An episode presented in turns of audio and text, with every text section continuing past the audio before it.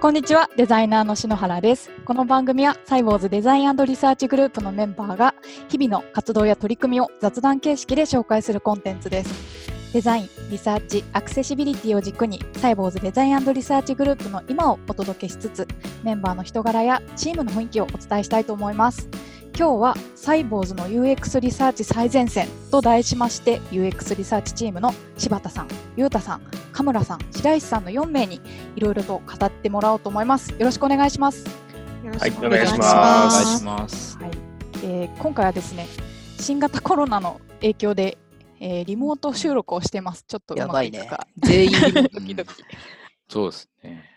全員自宅からつないで今うん収録してますよね。変な感じ。変な感じ。はい、ちょっといつもと違う状況で収録してるので、なるべくこう盛り上げていきたいなと思います。はい。はいそれではまず最初に簡単に自己紹介からお願いします。ではまず柴田さんから。はい、えー、2015年中途入社の柴田です。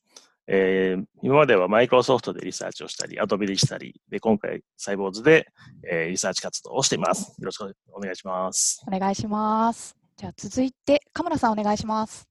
はい。えっ、と、カムラです。えっ、と、リサーチャーは最初からやってたわけじゃなくて、えー、もともとプログラマーを前の会社で少しやってて、で、うちの会社に15年前かな、15年前に入って、UI 設計を担当して、その流れでユーザビリティ評価、製品の、まあ、出荷時の評価をしていました。で、まあ、まあ、い時代が変わって UX って言葉もできて、まあ、全体的な UX リサーチっていう、えー、何ですか、ポジションが、まあまあ、発生したというか、まあ、もともとなかったんだけど、えー今はそこに所属して、えっ、と、まあ、いろんな多様なスキルの人と一緒に働いています。よろしくお願いします。よろしくお願いします。15年、超フル株ですね。そうですね。デザインまあまあ、グループだとねそうそうですね。デザイングループだそうですね。すごい。はい。はい。はい。じゃあ続いてゆうたさんお願いします。はい。えー2016年入社、中途入社のゆうたです。と僕は前の会社ではデザインとかリサーチのコンサルティングをするような会社に行って、で、まあ、2016年のにサイボーズに来て、まあ、まずは UX リサーチをメインにあの UT だとかインタビューだとかあアンケート調査とかそんなことやってたんですけど、ちょうど去年半年前ぐらいからですね、キントンっていうプロダクトのプロダクトマネージャーも、まあ、兼務するようになっていて、えーまあ、その製品とユーザーと、まあ、そこを近づけていくようなことがしたいなと思っています。よろしくお願いします。よろしくお願い。します。よろしくお願いします。では白石さんお願いします。はい、えー白石です、えー。2017年からサイボーズで働いています。えっ、と、最近ではあのガルーンという製品の、えーリサーチをすることが多くなってきました。えー週3日サイボーズに来て働いています。よろしくお願いします。よろしくお願いしまいしますす。UX リサーチチームのメンバーはこうデザインリサーチグループの中でも結構シニアが多いチームですよね。そうですね。えーこの中で、だって僕が一番分かってですあね。この中ではそうですもみんな大先輩ばかりで。ゆうたさんちなみにおいくつなんですか僕34あ、でなん34。で、うん。社会人経験10年ぐらいかな。じゃあかなりリサーチのこうベテランたちが揃っている感じですね、この UX リサーチチームは。この、まあ、UX、カメラさんも言ってたけど、UX リサーチって結構変わってきたと思うんですけど、もともとそういう呼び方なかったし、はい。そその変遷を知ってるメンバーたちなんじゃないですか？あそうですね。学生の頃は HCI とか、うん。ヒューマンコンピューターインタラクションとか、もうすごい小さい分野。ああ、懐かしいね。でもまあ今、今でもまあ通じますけどね。けうん結構、まあ結構特定のことを指す言葉なんうんで、そうですね。だから昔だと、まあ、ユーザビリティエンジニアとかなんかそういうね、呼び方そうそうそうそうそう、僕もまだ名刺にそれ書いてますよ。うんあの、まあ多分後で話すかもしれませんけど、うんまそういう話も。あ、はいはい。あそんなメンバーでやってます。はい。今日はよろしくお願いします。はい、お願いします。それでは早速ですが、普段どんなリサーチをしているのかということについて、ちょっとゆうたさんにお伺いしていきたいと思います。はい。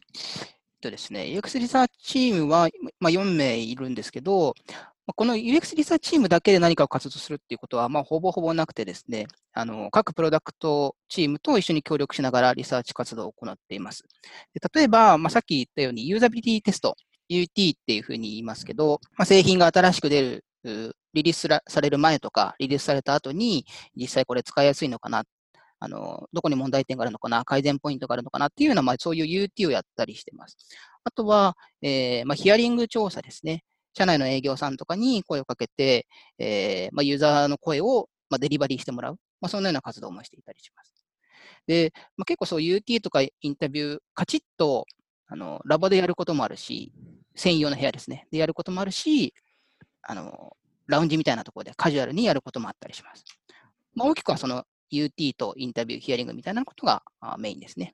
で、その他に今、あの注力しているのがフィールド調査って言って、外にユーザーさんに会いに行くような調査だったり、あとはあの他社の製品調査、トレンド調査、まあ、UX、まあ、デザインもすごく変化が激しいので、そういうところをちゃんと追っていこうっていう、はい、そういうような調査も UX リサーチャーがやっています。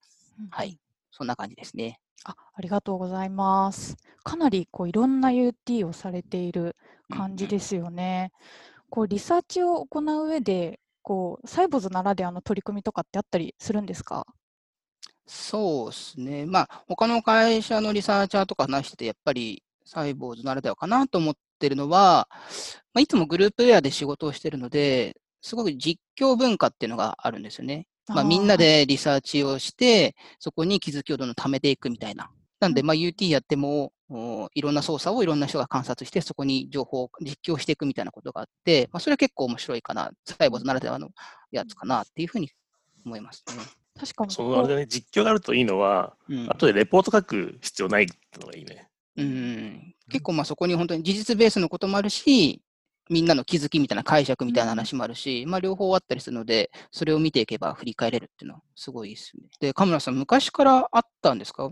僕3年前に来て、まあいいなと思った文化なんですけど。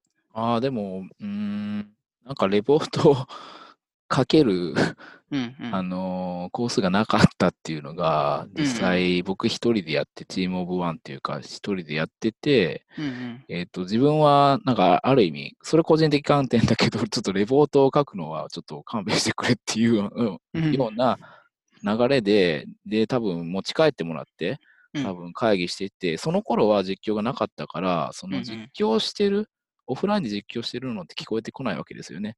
あのラボに入ってるから僕は。うん、そうです、ね。その意味では、そういうなんか、キントン以降っていうか、キントンってうん。まあ、うちのプロダクトを使った実況カルチャーっていうのはうん、もともと UT で始まったカルチャーじゃないけど、うん、UT にも波及してきて、うんうん。便利に使われてるなってそう思いますでよね。うん。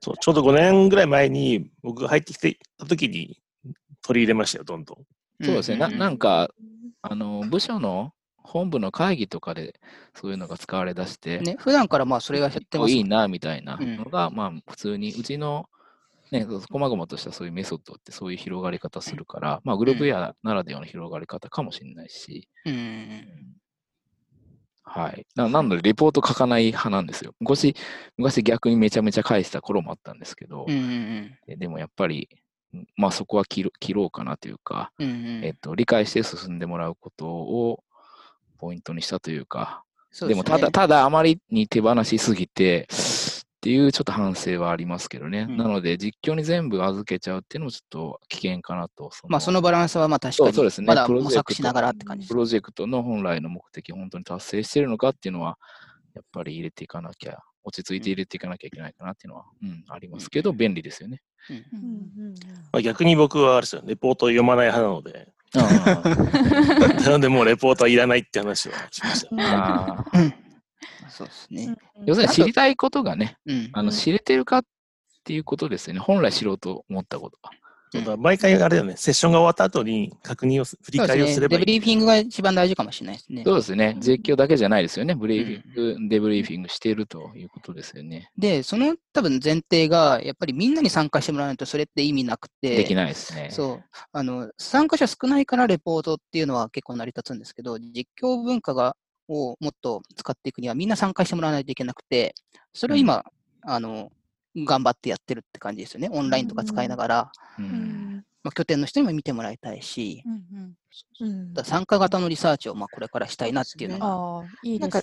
リサーチャーが頑張ってレポート書いて、こう皆さんに知らせるというよりも、もう共有、最初からするっていうのが、そうそうサイボーズらしいなと思ってます。うんうんううん。ん、ありがとうございます。じゃあ次ですね、国内だけじゃなくて最近は海外でもえーリサーチをやってると思うんですけれど、グローバルに向けてどういったリサーチを最近しているのか、ちょっと柴田さんからご紹介いただけますか？はい、えーそうですね。グローバルに関してはですね、基本的に、えー日本、アメリカ、中国でやっています。で、アメリカだとサンフランシスコとかサンディエゴが多いですかね。で、中国だと、えー上海が多いですけど、えーまあ、普通の UT をやったりとか。で、あとは、アクセシビリティに最近は特化してますね。力を入れてます。でアクセシビリティの UT っていうのは、具体的にどういうことをやってるんですか？まあ実際にですね、例えばアメリカの人たちがどういうふうにツールを使ったりとかはいして。るかをまず、まずは観察。うんうんで、実際使ってるところを見せてもらう。というところからですね。おーで、キントーンが本当にそれで使えるのか、のの検証をしたりしてます。当事者にこう来てもらっているっていうことですよね。そうですね。前回は、はい、ラボに来てもらって、まあ、サンディエゴのラボに来てもらって、使ってもらいましたね。うんで、今度やるのは実際にその家の、その方の家に行って、どういう環境で使ってるのかを観察するというのが次のステップです。はい、ありがとうございます。はいまあ、あとは最近多いのはですね、向こうの WeWork のラボ、あのラボじゃなくて WeWork のうんラウンジを使って UT したりとか、うん非常に気軽にやるうんのもやってますね。うんうんまあでもなかなかサイボーズは、ちょまあ、日本の中でもこんなにグローバルの UT をしてるところが少ないと思うんで、非常に珍しい会社じゃないですかね。確かに、リサーチかなり力を入れてるなって私も、あの、社内にいても感じます。うんそこからリサーチが起点になって何か改善が始まったりとか、プロトを作ったりみたいなのがかなり活発なのかなって感じてます。はい。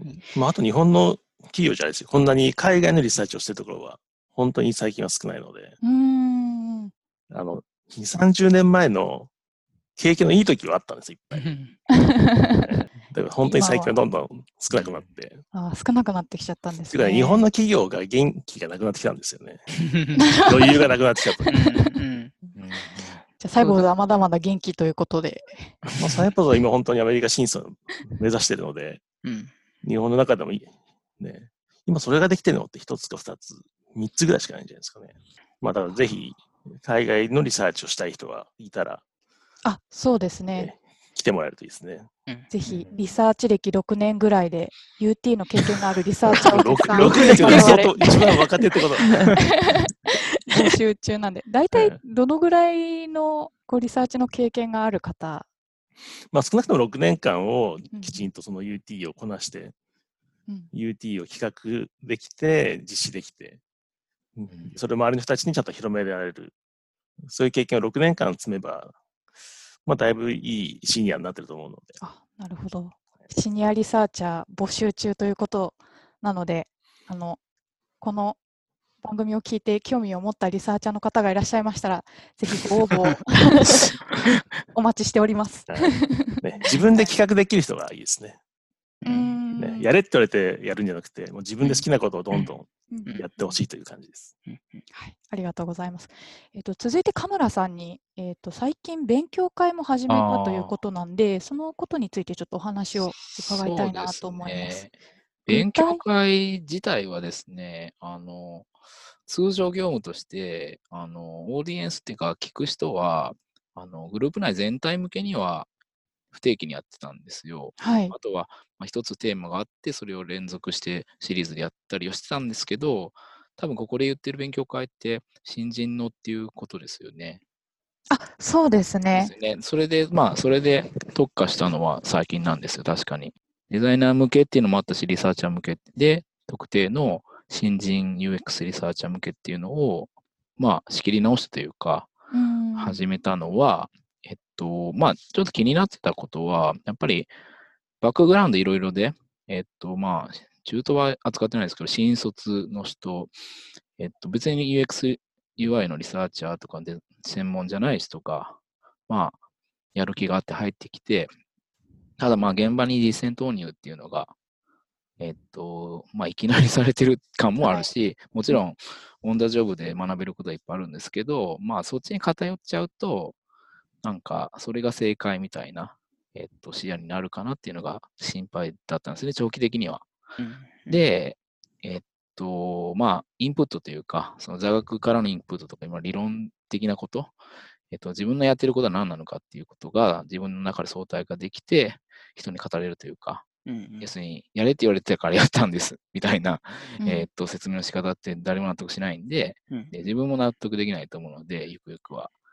で、まあ、その、インプットしようっていうのを始めました。で、現在は、えっと、定期でやってます。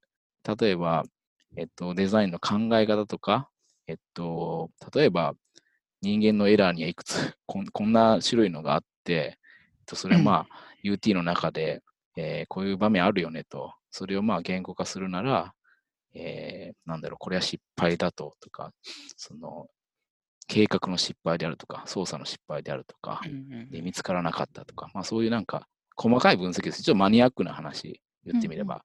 UT の中で全然もうそういうのが、えー、と語ろうと思えばいくらでも語れるんだけど、そのフレームワークなかったら全く素人っていうか、まあクライアントの人に喋れないというか、いうあたりですね。なのでカリキュラムとしては、今は1年目の勉強会っていうか、勉強会1年生っていうか、ちょっと揃えてるところなんですけど、はい。ただまあ、一回、えっと、ゆうたさんにも見せたんですけど、まあ、なんかリストを作ってみて、うん今後はこういう、えー項目の、えっと、勉強会を広めていきたいというか、えー拡充しているところですね。うんで、今、輪行っていう形で、輪読って形でインタビューの本を、これは毎週勉強してたりしますね。ちなみに今、なんていう本を輪読されてるんですか？ユーザーインタビューを始めようっていうスティーブ・ポーティガルっていう北米の、えっとまあ、有名なリサーチャーが、えー書かれた、えー本ですね。まあ、ユーザーインタビューの計画とか、えっと実施とか、細かい tips とか、そういうのを、えっと議論しながら、うんえっと新人の人に全然アクティブラーニングで、えっと僕も入りますけど、えっと議論しながら1時間みっちりやってますね。おー素晴らしい。はい。でそういう実践と、その教養知識系をこう行ったり来たりできるような感じがいいですよね。そう行ったり来たりこれからね。そう。うん。あの思い出して見ながら読んでますね、みんな。うん。と。それがいいなと思って、ただ今回ぴったり来てる本なんですけど、他のね、分野になるとまた座学に戻っちゃうかもしれないんですけど、ただ本読んでて、やっぱりこれも勉強したい、あれも勉強したいっていうのが出てきて、ちょっと良かったなと、うん。偶然にも良かったなと思ってますね。はい。ありがとうございます。はい。特にあれでしょ、サイボーズではそのデザインもリサーチも両方できる人を育てようとしてるので、そうですね。ね。あのデザインで入ってきた人にちゃんとリサーチのやり方をインプットしてるっていうのが、そういう感じですね。ね。確かにね、べデザイン出身の人、うん。デザインをやりたいと思って別の分野からや来てる人、うん。ただリサーチャーは誰もやっていくとこないんで、はい。ですね。はい確かに。デザイナーもリサーチのスキルを身につけられる環境があるっていう感じでいいですね。はい。まあ、これからのデザイナーは、ね、リサーチも自分でできた方が絶対いいので、うん。そうですね。キャリア的にも絶対その方が。うんそうですね。続いて、えっと白石さんに、はいえっと。中途 UT 復活のお話を聞きたいなと、ははいい。思っています。はい。はい。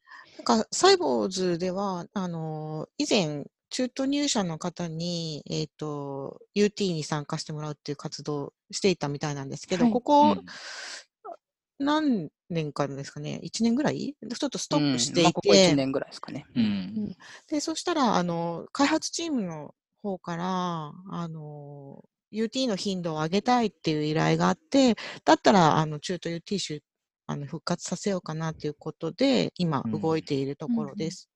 で、中途 UT がいいところは、あの、やっぱりリクルーティングが社内なのでお手軽。うんっていうのと、あと、あの、前職で働いてた経験をあのフレッシュな状態で聞けるとか、あと、サイボーズにまの製品にまだ馴染んでないから、あの、率直な意見を聞けたりっていうところがいい点で、まあ、あと他には、えっ、と、ユーザーリサーチの活動自体を知ってもらうっていう機会になってるかなと思います。サイボーズとしてこういうリサーチをしてますっていうのをはい。知ってもらうっていうことです。うんそうそういう役割結構大事で、リサーチがちゃんと大事な、あの、製品作る上で大事な活動なんだよっていうのは、まあ僕らの啓蒙する役割だと思ってるんですよね。うんで、それが中途 UT っていう機会もそうだし、あとは新人が入ってきたとき、本当に全員入社する春頃とかに、いろんな、あの、研修があるんですけど、その中にも UT 取り入れたりしていて、うんそういうプロセスで製品作ってるよ、デザインしてるよっていうのをちゃんと啓蒙していこうっていうのを僕らの,、うん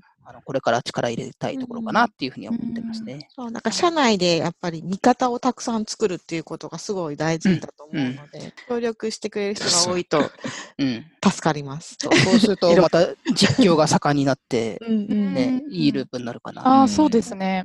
いいループですね。うんこれ今思ったけどあれだね。あの、サイボーズちゃんと人をこうどんどん入れてるから成り立つんだね、これは。あまあ確かにそれはそうです。増えてるから。確かにそうですね。あの、待ってますからね。うん 今かなり社員も増えてて、こう、毎月フレッシュな人たちが入社してくれるので、うん確かに新鮮な意見が。うん、聞けますね、うんうん。ありがとうございます。それでは次のトピックに行きたいんですけれども、まあ、今後ですね、どういうリサーチをやっていきたいかについてちょっとお伺いしたいなと思います。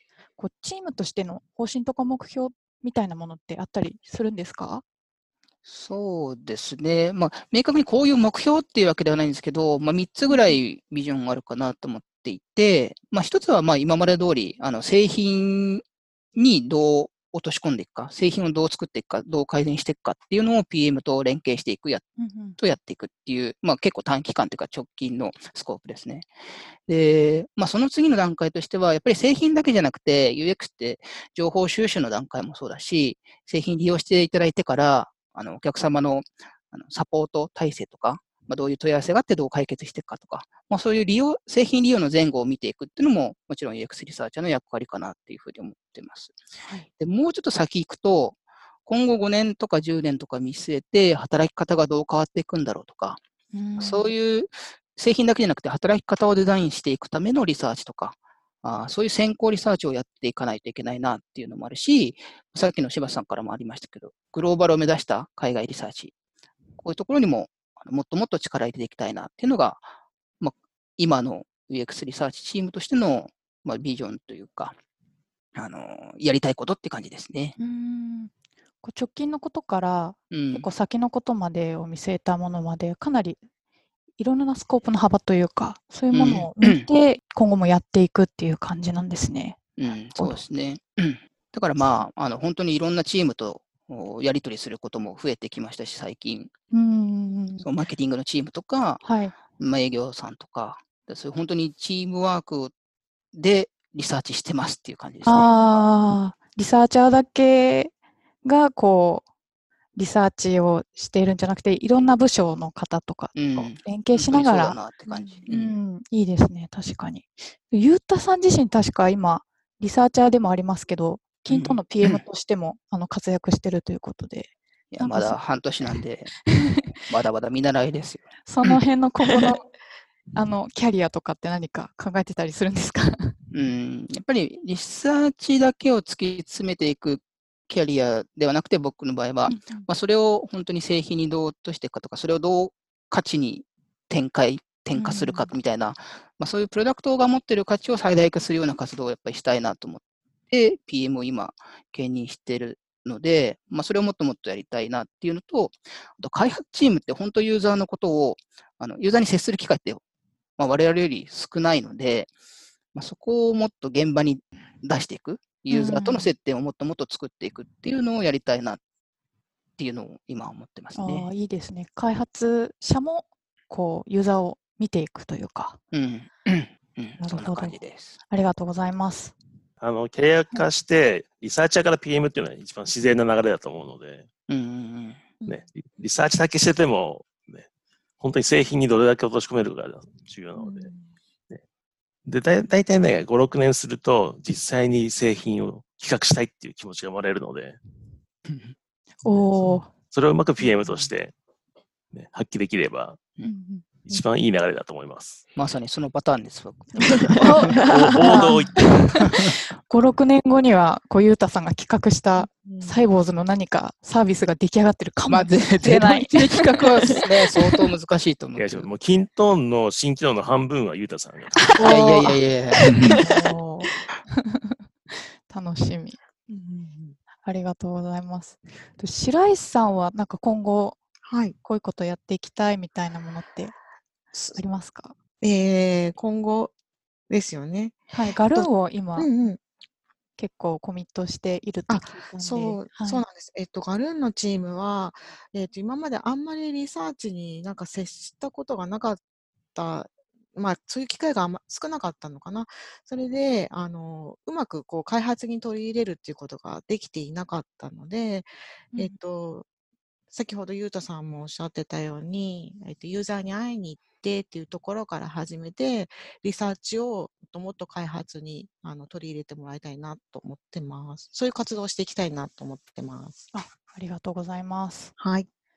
白石さんはねなんだかんだ言って、超ベテランリサーチャーだからね。うん、ベテラン。ばらさないで、みたいな。前職でもリサーチずっとされていたんですよね、白石さんは。そうです。でも、すごく、あの、ブランクがあるので、はい。あれ ?20 年前ぐらい？やだ、やめて、やめて、柴田さん やめて。実は。でも、10年ぐらい、あの、ブランクがあるので、気持ちは新人です。え、でも当時あれでしょ ?Windows CE とかやってたでしょ？そうですうね。あと WebTV か。そうですね。それもやりました。あとタブレットとか。あーもう歴史上の人物だね。やばいっすね。すごいベテラン。はい今後のガルーンのリサーチにはいす。ごく期待ですね。楽しみです。どんなことがわかるのか。はい。はい。神村さんは今後は勉強会を、まあ、引き続きやっていく。そう感じでですね。まだなんか、試行錯誤してやってて、うんままあ、調整しながらやってる感じはあるので、例えば、今学びに来てるメインが、リサーチャー新人2人なんですけど、まあ、ある種その人たちが卒業したとしたら、はい。また別の人が入ってくるじゃないですか。はい。そうそのですね。時にはまたバージョンアップしておきたいのとかもありますよね。あいいですね。回を重ねるごとに、こうより洗練されていって。はい。あとはまあ、リサーチスキルって別にリサーチを全部担わなくていいんですけど、まあ、なんか別に全社員がリサーチマインド持ってていいかなっていうのはあって、で手数はね、あのコースはないでしょうけど、やっぱ企画が出てくるぐらいのリサーチを知ってる。人が周りにいると、それはまあ、皆さん言ってる味方にするっていうののちょっとレベルの高いことかもしれないけど、そのリサーチを軽く知ってて、知ってるよっていう形で味方であるみたいな人がいるといいですよね。うんそういう人にも、もし講義する機会があれば、今はね、UX リサーチャー向けなんで超マニアックな話が続いているんですけど、そうじゃないバージョンの勉強会もまああってもいいかなっていうのはありますね。あのー別になんか実践的な知識じゃなくても、こういうふうに製品は、まあ、ユーザーとの間で、まあ、インタラクションされててとか、うんまあ、UX っていう文脈でどう位置づけられてるかとか、ちょっと知識として知ると、なんか見方が増えるかもしれないし、とかね、確かにあるかもしれませんね。はい。ありがとうございます。はい柴田さんは今後はどういった活動をしていく感じですか？今後はそうですね。まあ多分10年後ぐらいを目指した先行リサーチあたりですかね。おおまあもともと昔からあるんですよ。あの人のやらないことをやるのが好きなので。まあまずは、えーまあ、グローバルに関しても大体サイボーズでは、ね、やる、やり方は伝えたので、あとはもう誰かやればいいだろうし、あとは人のやらない、できない5年、10年先のリサーチをどうするか、かなと思ってます。あ、なるほど。長期的な目線でやっていくっていう感じ。まあ、今の製品とはつながらないうん部分ですかね。なるほど。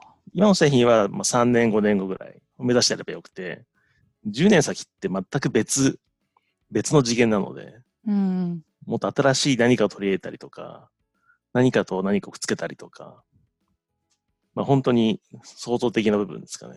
はい。まあ、その辺もうまく取り込めればいいなと思ってます。はい。ありがとうございます。